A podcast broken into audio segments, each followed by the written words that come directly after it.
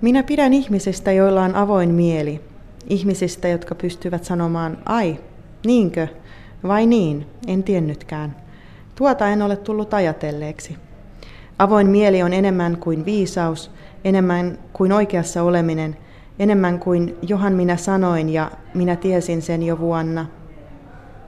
Tämä kiteyttää mun mielestä aika hyvin sitä, minkälaista keskustelukulttuuria Suomeen toivoisin, eli sitä, että, että jos tulee uusia avauksia ja ehdotuksia, niin, niin tota, et ei heti tyrmättäisi niitä, vaan, vaan ehkä niin kuin mietittäisiin, että heräinen aika, se voi olla näinkin, mutta mitä jos se olisi noinkin?